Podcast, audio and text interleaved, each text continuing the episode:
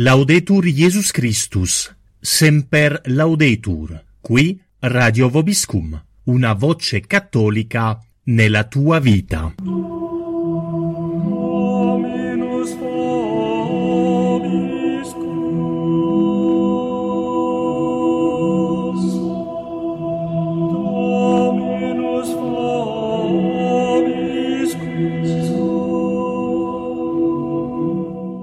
Siete all'ascolto del programma Catechismo per adulti, tema trattato I Dieci Comandamenti, Quarta parte. a cura di Don Gabriele Davino della Fraternità Sacerdotale San Pio X, Distretto d'Italia. Buon ascolto a tutti.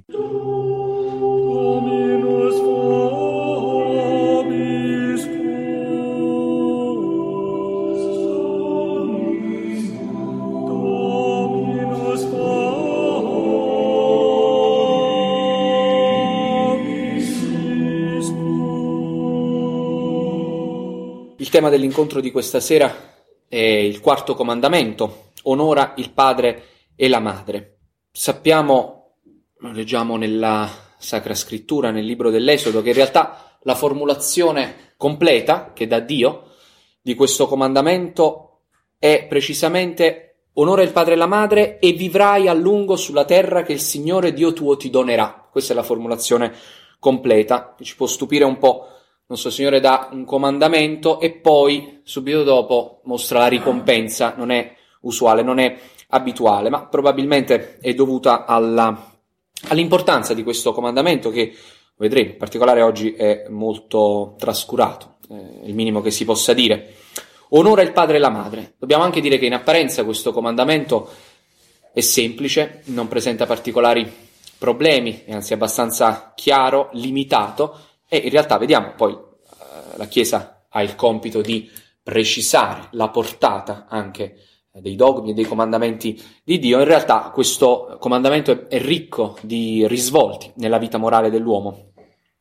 Onora il padre e la madre. E il catechismo ci spiega che innanzitutto da tenere presente questo comandamento è il primo della seconda tavola della legge. Sapete, a Mosè vennero date due tavole della legge, la prima erano indicati i precetti nei confronti di Dio, il primo, il secondo e il terzo comandamento che abbiamo visto riguardano Dio in particolare, dal quarto al decimo i comandamenti riguardano invece direttamente il nostro prossimo, quindi il primo comandamento di quelli che riguardano il nostro prossimo, come al solito nei comandamenti di Dio abbiamo qualcosa che ci è ordinato, qualcosa che ci è proibito. Il catechismo ci insegna che il quarto comandamento ci ordina, fin qui nessuna difficoltà, di rispettare il padre e la madre, di obbedire loro in tutto ciò che non è peccato e di aiutarli nei loro bisogni spirituali e temporali. E qui ci si riferisce eh, chiaramente direttamente ai genitori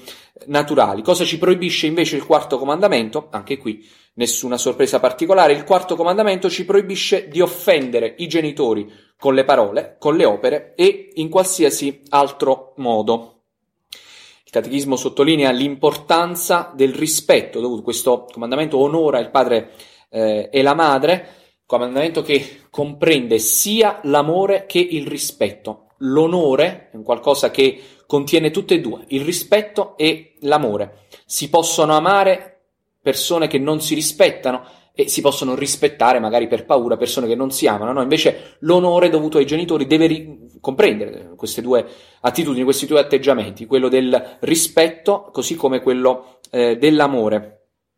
E notiamo bene che per essere oggetto di un comandamento di Dio, eh, tutta l'importanza che vi è annessa, il- la mancanza di rispetto, la mancanza di onore, oltre che la mancanza di amore, di aiuto, eventualmente di sostegno ai genitori, può essere qualcosa che si spinge fino al peccato grave, una notevole mancanza di rispetto nei confronti dei nostri genitori, eh, un notevole danno inflitto loro può essere facilmente peccato grave, in ragione appunto del legame particolare che c'è con i nostri genitori. Non sono, ecco, sono il nostro prossimo, certo, Dio ci chiede di amare il nostro prossimo, ma sono il nostro prossimo più vicino, più prossimo, perdonate il termine, eh, e quindi sono i primi i nostri genitori, chiaramente in generale la nostra famiglia, ma in particolar modo il rispetto e l'onore dovuto ai nostri genitori perché ci hanno generato, perché ci hanno dato la vita. È un legame particolare che l'uomo ha con coloro eh, che gli hanno dato la vita, a cui deve veramente tutto, naturalmente subito dopo Dio, subito dopo il creatore. Ma facciamo bene attenzione, nonostante il comandamento letteralmente si limiti ai genitori naturali, al padre e alla madre, la Chiesa, attraverso il catechismo, ci spiega che in realtà, attraverso questo comandamento, Dio vuole intendere un rispetto, un onore, certo amore, eh, nei confronti anche di altre persone che possono essere rappresentate da questo nome di padre e madre, in realtà si estende a tutti coloro che sono in un certo senso eh, i nostri superiori. Quindi possiamo avere un'estensione di questo soggetto del quarto comandamento. I superiori eh, in generale. Questo comandamento sotto il nome di padre e di madre, dice appunto il catechismo, comprende ancora tutti i superiori, così ecclesiastici, questo vale per i religiosi, ad esempio, vale per i sacerdoti, vale per le, le religiose, eh, il rispetto e l'onore da portare ai superiori eh, direttamente, superiori ecclesiastici o superiori religiosi, così come i superiori secolari, superiori secolari, ad esempio i titolari, so, di un'impresa, i titolari, i presidenti di un'associazione o anche eh, molto più semplicemente coloro che sono preposti al governo di una città, al governo eh, di uno Stato e così via, di un corpo militare. I superiori in generale chiunque detenga questo ruolo di superiore, ai quali perciò dobbiamo obbedire e portare rispetto. Vedete, ci sono naturalmente delle limitazioni, ma in generale, in generale, quando eh, il rispetto è dovuto, quando un ordine dato è buono, quando tutto funziona secondo le regole, abbiamo questo dovere, questo dovere preciso del rispetto e dell'obbedienza nei confronti eh, dei superiori. E allora attenzione, qual è la radice di questo rispetto, di questo onore che dobbiamo ai genitori e quindi ai superiori, l'autorità, dice ancora il catechismo, che i genitori hanno di comandare ai figliuoli e l'obbligo ai figliuoli di obbedire viene da Dio, direttamente da Dio, che costituì ed ordinò la famiglia a ciò che in essa l'uomo trovi, trovi i primi mezzi necessari al suo perfezionamento materiale e spirituale. Altrimenti detto, questo comandamento ha un preciso scopo, quello di mantenere saldo l'ordine naturale.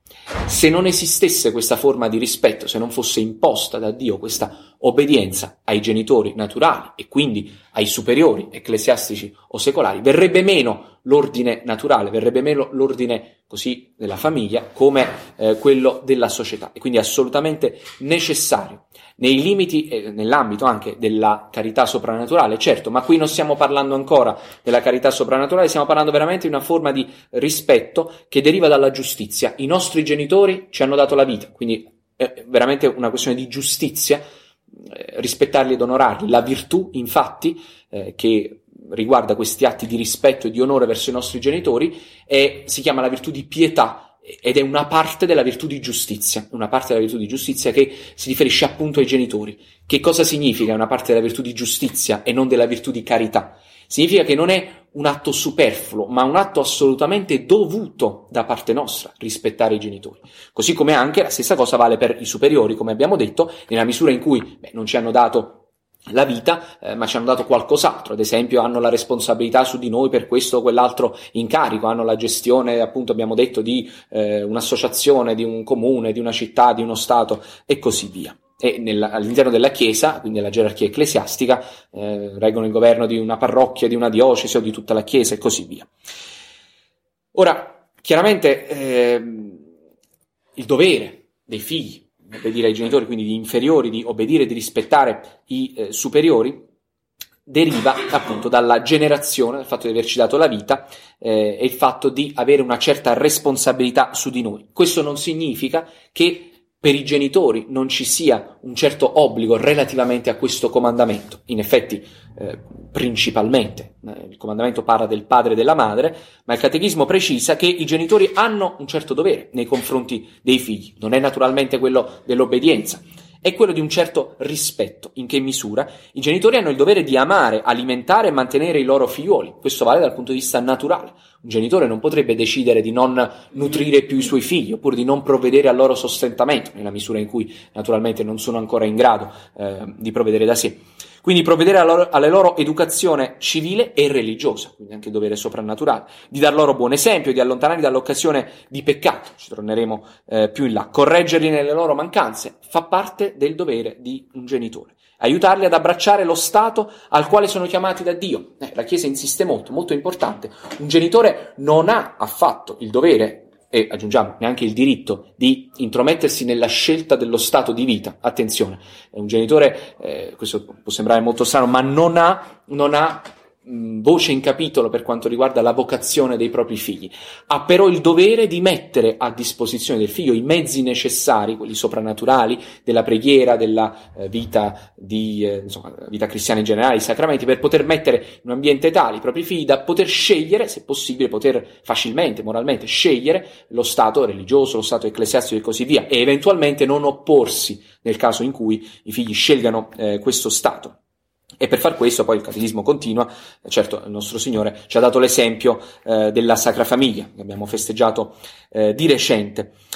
Le famiglie tuttavia non possono da sole provvedere al sostentamento né alla crescita eh, spirituale, morale, anche soltanto naturale dei propri figli, c'è bisogno di altro. La famiglia è una società imperfetta nell'ordine naturale, c'è bisogno di altro, c'è bisogno della società civile, che non è un'invenzione convenzionale dell'uomo, fa parte della natura dell'uomo, il fatto di associarsi per costituire che sia una città, una città-stato, che sia un regno, che sia poco importa, un ordinamento civile tale da poter garantire un certo, eh, un certo numero di beni, eh, anche soltanto materiali, stiamo parlando nell'ordine naturale. Il eh, Catechismo dice se le famiglie vivessero da sole non potrebbero provvedere ai propri bisogni e quindi è necessario questo ordinamento civile, società civile che è l'unione di molte famiglie, nasce così, l'unione di molte eh, famiglie dipendenti dall'autorità di un capo, quindi questa è la società civile.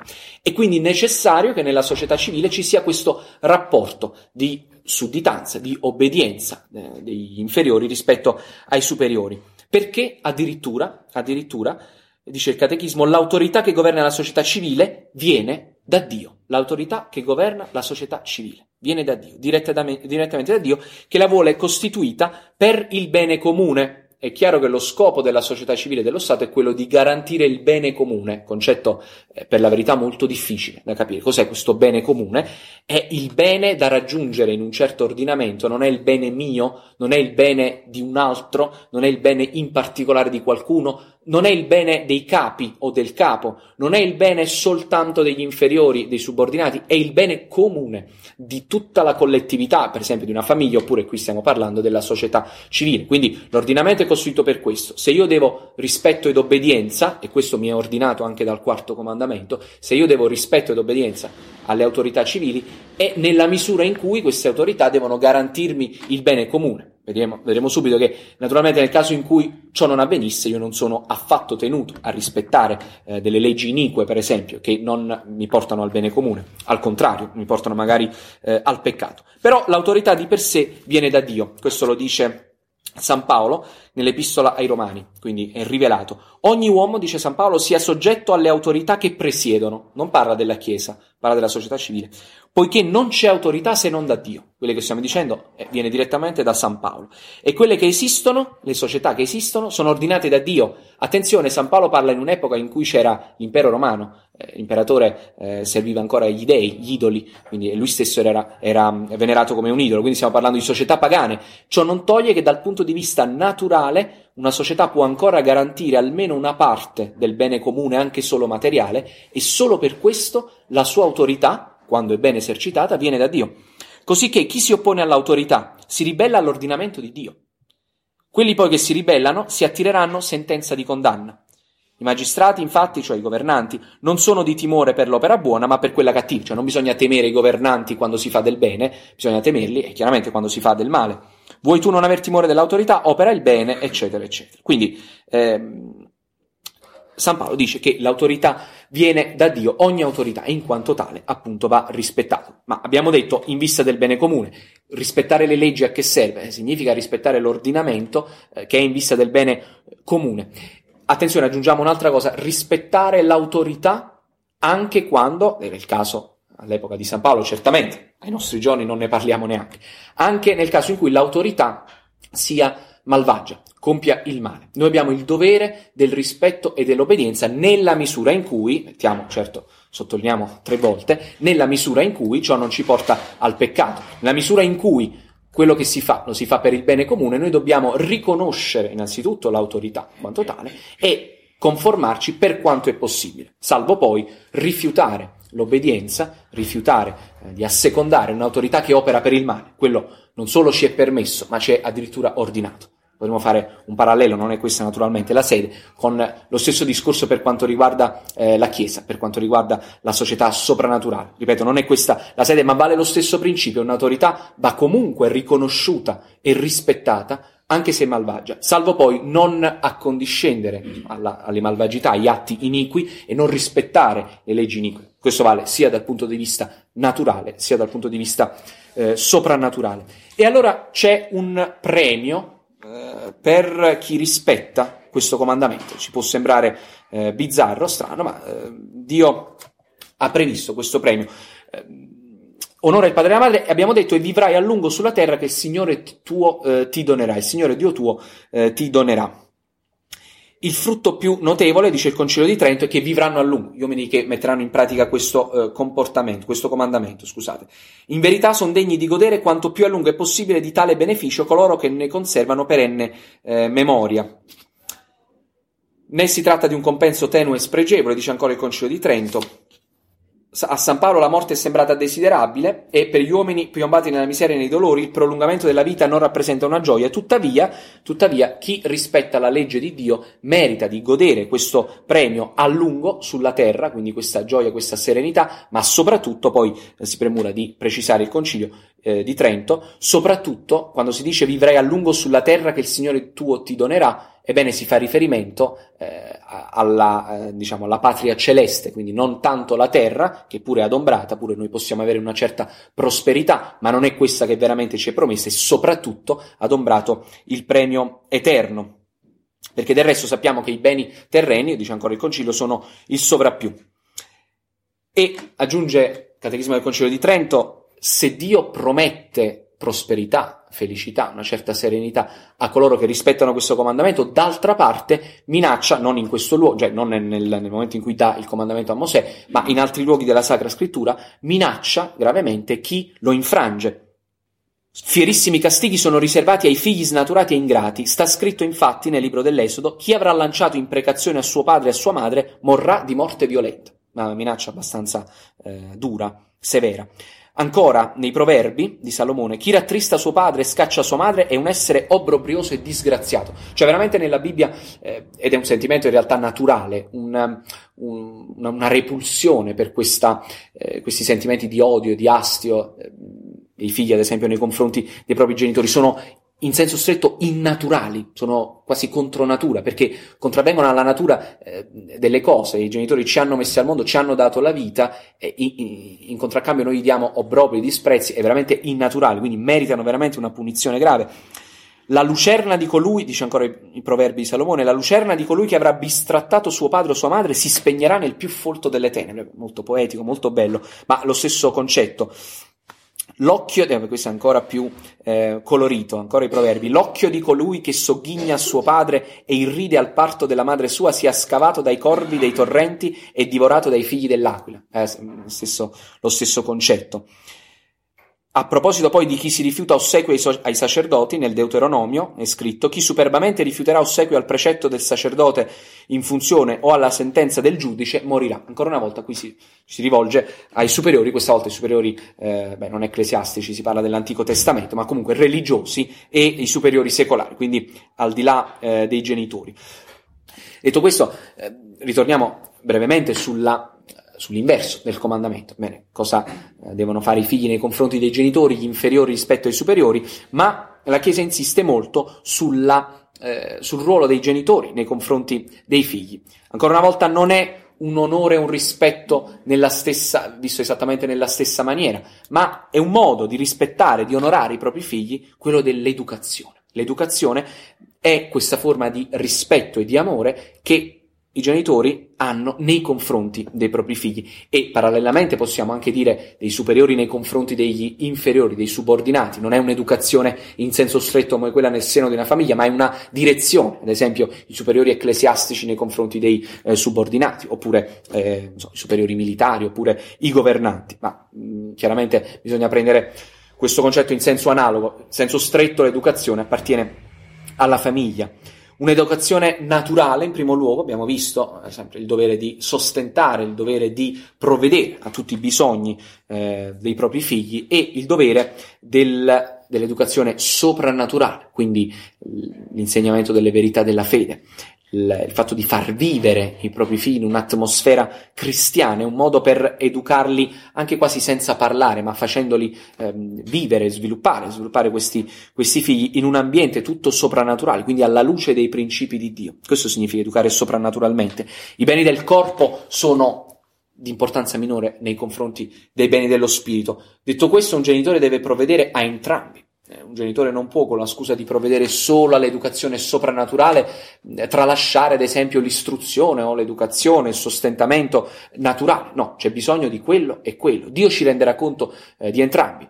Eh, oggi naturalmente può sembrare strano eh, la, la, mancanza di sostentamento, il rifiuto di un'educazione, di un sostentamento puramente naturale, però chiaramente Oggi è più in discussione la parte soprannaturale, man mano che la società si laicizza viene eh, considerato un, eh, un dovere sempre meno urgente, sempre più facoltativo. Se, mm, continuamente si sente dire ma quando sarà grande deciderà della sua religione, quando sarà grande deciderà addirittura se battezzarsi o no, ma se noi sappiamo che il, la vita soprannaturale, la respirazione dell'anima, il nutrimento dell'anima e che l'anima è più importante del corpo, vediamo bene come noi possiamo fare esattamente lo stesso parallelo. Una mamma rifiuterebbe mai il latte al proprio bambino dicendo beh quando sarà grande deciderà se mangiare o no. E ovviamente sarebbe da stolti, perché? Perché il bambino non ragiona, in quel momento non sa quali sono i suoi bisogni e in ogni caso se lo sapesse non potrebbe provvedervi. La stessa cosa vale sul piano soprannaturale, esattamente la stessa cosa. Quindi una risposta del genere all'obiezione non sarebbe sarebbe fuori luogo, sarebbe pienamente, eh, avrebbe un valore eh, veramente determinante. Noi possiamo dire a genitori che dicono una cosa del genere, ma allora tu è come se stessi negando il latte a tuo figlio, considerando, appunto, specificando che eh, il battesimo, eh, la vita dell'anima, è di gran lunga più importante del latte che una madre può dare al proprio, al proprio figlio. Quindi eh, i beni dello spirito, certo, al di sopra dei beni del corpo. I genitori educano i propri figli e mettono in pratica questo comandamento di Dio attraverso il loro esempio di virtù, il loro esempio di virtù. Soltanto vedere i genitori, il comportamento dei genitori per i figli è già un, come dire, un principio di imitazione i figli imitano eh, gli adulti, eh, insomma i bambini imitano gli adulti, quindi i figli naturalmente imitano i genitori. Le virtù di prudenza e giustizia, diciamo le virtù morali, eh, la virtù di continenza, la purezza, tutto ciò che si vede anche nei discorsi, nelle azioni dei genitori, tutto questo è eh, largamente imitato dai figli e molto spesso il comportamento di un giovane rispecchierà i vizi e le virtù del comportamento dei suoi genitori. Vediamo che la società in particolare oggi eh, dimentica questo comandamento, è veramente un comandamento molto molto sottovalutato e quasi disprezzato. Eh, diciamo, siamo continuamente stupiti dal, vabbè, da notizie anche macabre, grottesche, tutto quello che Sentiamo come i delitti familiari, no? le madri che uccidono i figli, i figli che uccidono le madri, i mariti che uccidono le mogli e così via. Oggi c'è un proliferare, beh, certamente c'è stato in tutte le epoche, oggi forse c'è in particolar modo una, un aumento di queste, di queste vicende forse anche riecheggiati dai mass media che un tempo non c'erano, forse anche, questo non è da escludere, per principio di imitazione nella stessa società, io sento che il marito ha ucciso la moglie, allora magari pure io sono portato a fare la stessa cosa, eh, non è da escludere un fenomeno del genere, resta il fatto che questi episodi si possono spiegare in parte, beh, a volte sono casi di follia, ma possiamo dire una società come la nostra che è molto personalista, che si basa sul benessere della persona, che ha perso di vista il bene comune della famiglia e della società, attenzione, le altre persone, questo è un concetto un po' anarchico, le altre persone sono un ostacolo per me, alla mia formazione, al mio sviluppo, alla mia crescita, eh, perché in un'ottica personalista, in un'ottica questo senso anche edonistica.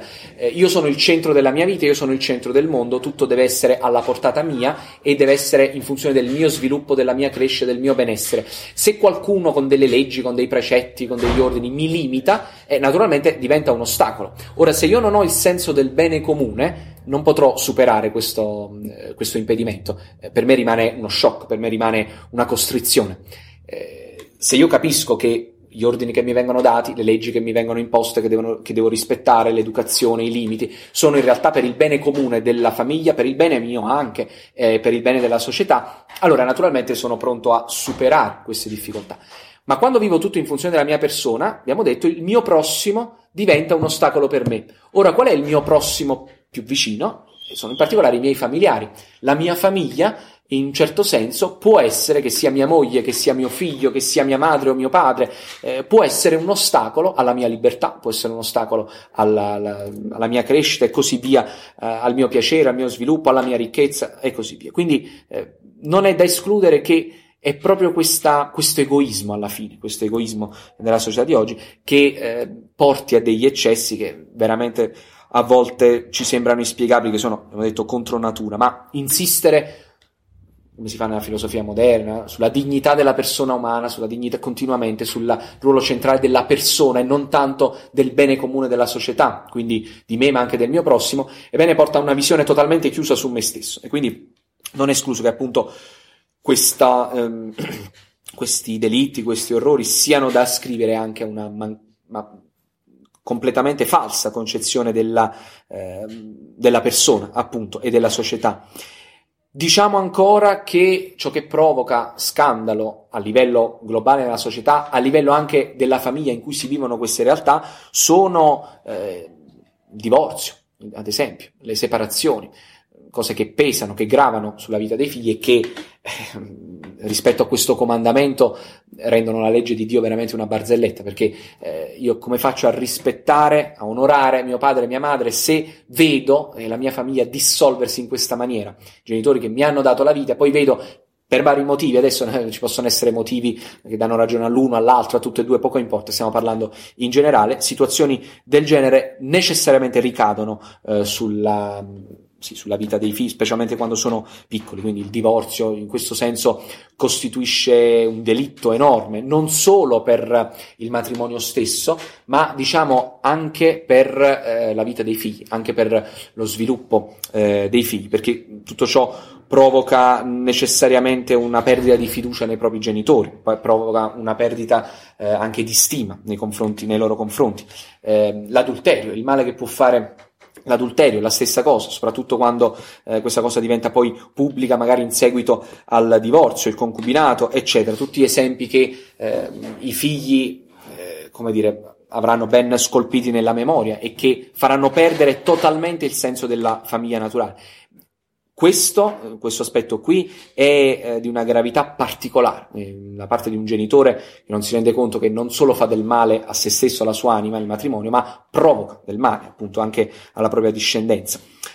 Attenzione, quando abbiamo parlato dell'educazione naturale e soprannaturale, eh, diciamo sì, qui abbiamo toccato i punti eh, più gravi, ma eh, anche un po' questa mentalità, questa abitudine eh, che c'è oggi, che viene dal, ehm, sì, da, certamente dalla filosofia moderna, che viene da una concezione non più giustamente eh, autorevole della famiglia, del ruolo del padre, della madre, dei differenti ruoli all'interno della famiglia, porta a un tipo di educazione diminuita per cui si abdica molto facilmente all'autorità. Il padre, la madre in generale possono purtroppo facilmente abdicare all'autorità eh, per accontentare i figli in tutto ciò che eh, desiderano. Accontentarli sempre e comunque, ad esempio, significa apparentemente fare loro del bene sul momento, accontentarli, io, che cosa significa? Io li faccio contenti, li rendo contenti, in realtà eh, privo loro di un limite che sarebbe stato invece educativo, che sarebbe stato formativo nei loro confronti. Quindi abbiamo parlato di cose gravi, qui stiamo parlando di cose certamente sul momento meno gravi, ma che alla lunga possono portare un deterioramento anche del ruolo dei genitori,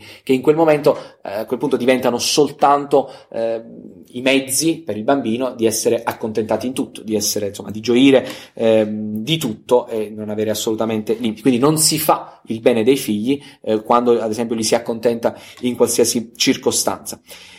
Quindi, questo abbiamo visto, il quarto comandamento ben lungi dall'essere così semplice, ha dei risvolti molto eh, importanti, ha dei risvolti eh, anche molto complessi dal punto di vista non solo della vita di famiglia naturale e soprannaturale, ma anche dal punto di vista eh, della società.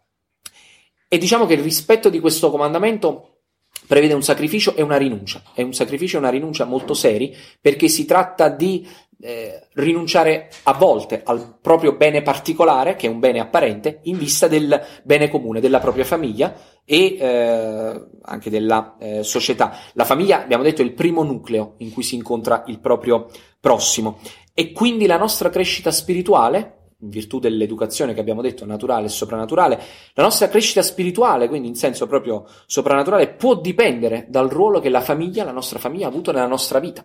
Quindi parliamo specialmente dei figli in relazione ai genitori. Quindi eh, la famiglia ha avuto un certo ruolo nella nostra vita attraverso l'educazione, attraverso anche i limiti che ci sono stati imposti. Questo può determinare realmente la eh, nostra crescita spirituale. Ecco dunque che il paradiso il paradiso sarà questo premio, questa vita lunga, tra virgolette, che Dio promette questa vita lunga ecco, sulla terra, ma che adombra soltanto il premio eterno, premio a chi rispetta questa, eh, questa legge così importante eh, di Dio, quarto comandamento, ma è il primo nei confronti del nostro prossimo, il primo della seconda tavola.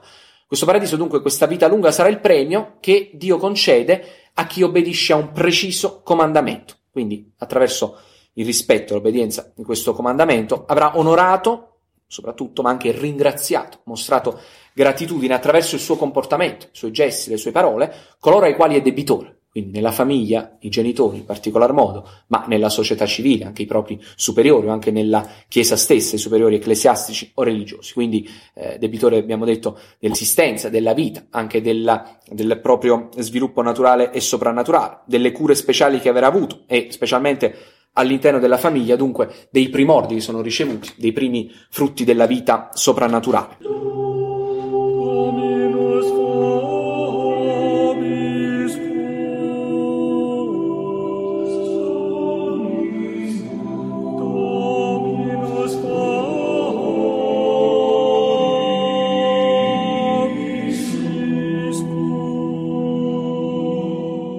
Siete all'ascolto del programma Catechismo per adulti. Tema trattato I Dieci Comandamenti. Quarta parte. A cura di Don Gabriele Davino, della Fraternità Sacerdotale San Pio X, Distretto d'Italia.